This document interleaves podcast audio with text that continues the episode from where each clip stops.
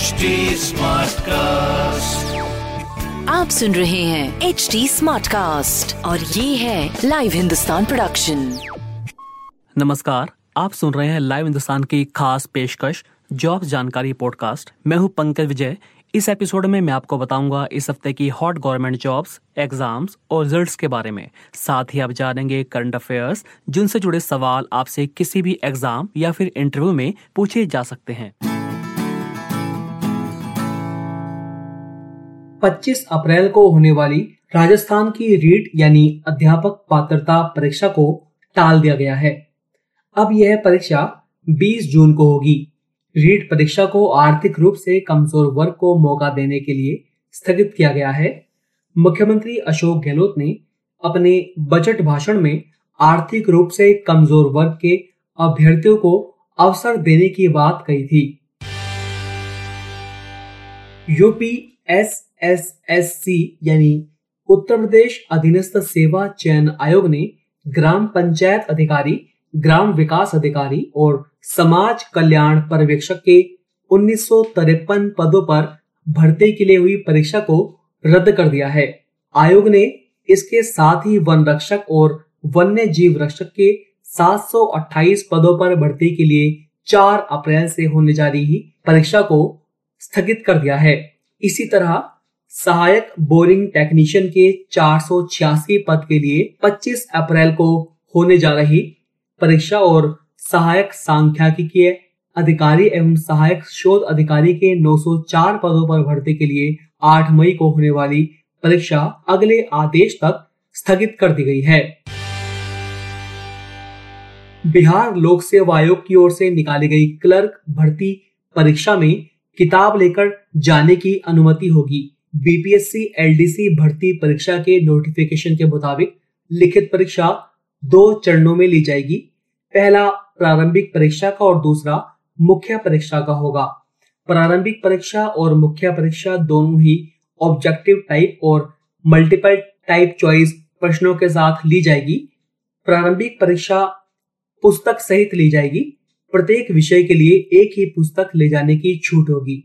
हाथ से लिखी या फिर कोई फ़ोटो कॉपी ले जाने की अनुमति नहीं होगी। पुस्तक के अलावा किसी भी प्रकार के इलेक्ट्रॉनिक डिवाइस एग्ज़ाम हॉल में लेकर नहीं जा सकेंगे। इसके लिए वह युवा आवेदन कर सकते हैं जो कम से कम बारहवीं पास है और जिन्हें कंप्यूटर चलाने की नॉलेज हो। इन पदों के लिए bpsc.bih.nac.in पर जाकर ऑनलाइन आवेदन किया जा सकता है।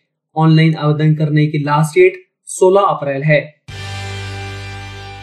राजस्थान में प्रारंभिक शिक्षा में अध्यापक बनने के लिए आवश्यक दो साल के अध्यापक शिक्षा पाठ्यक्रम डीएलएड की प्रवेश परीक्षा प्री डीएलएड 2021 का आयोजन पंजक शिक्षा विभागीय परीक्षाएँ बीकानेर ही करेगा। पंजक शिक्षा विभागीय परीक्षाएँ को इस परीक्षा के लिए नोडल एजेंसी नियुक्त किया गया है।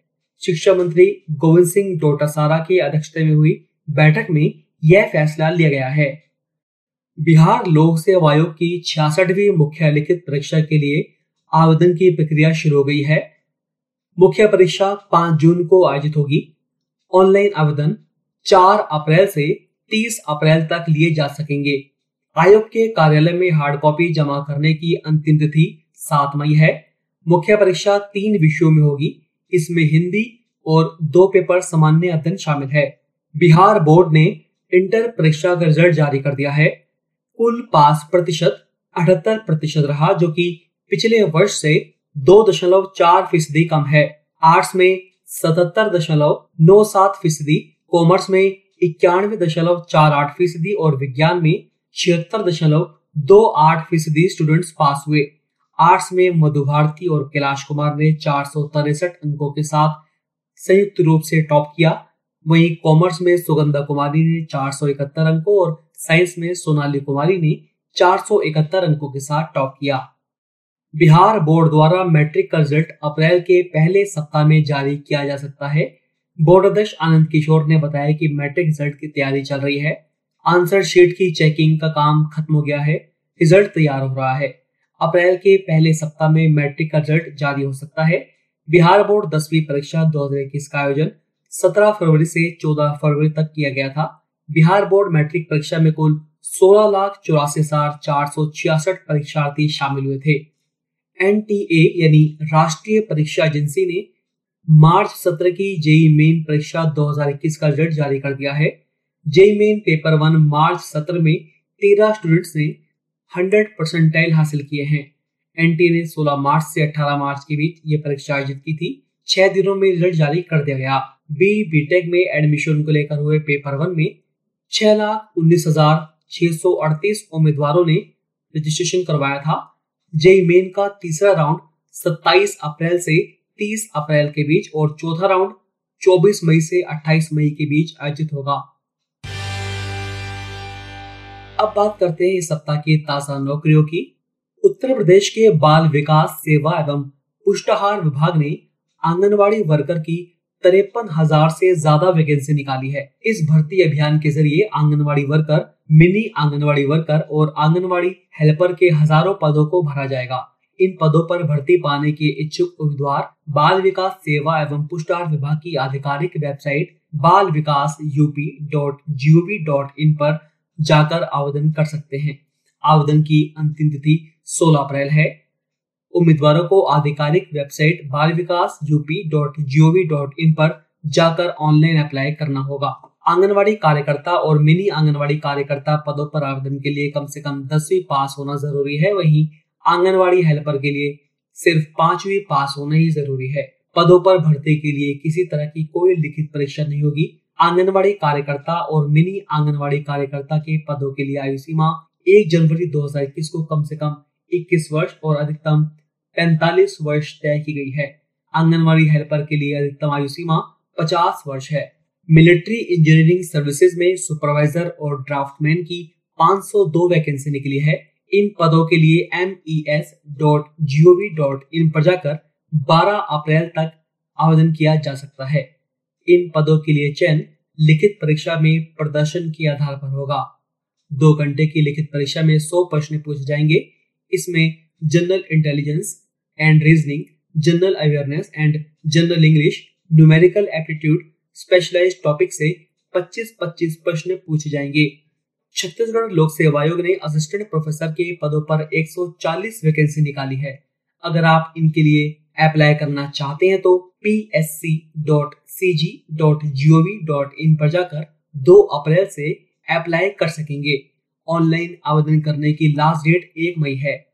Rajasthan cooperative recruitment board Jaipur ने clerk junior assistant salesman godown keeper typist cashier और स्टोर कीपर पदों पर तीन वैकेंसी निकाली है। अगर आप इन पदों के लिए अप्लाई करना चाहते हैं तो R A J C R B dot Rajasthan dot G O V dot in पर जाकर 20 अप्रैल तक अप्लाई कर सकते हैं।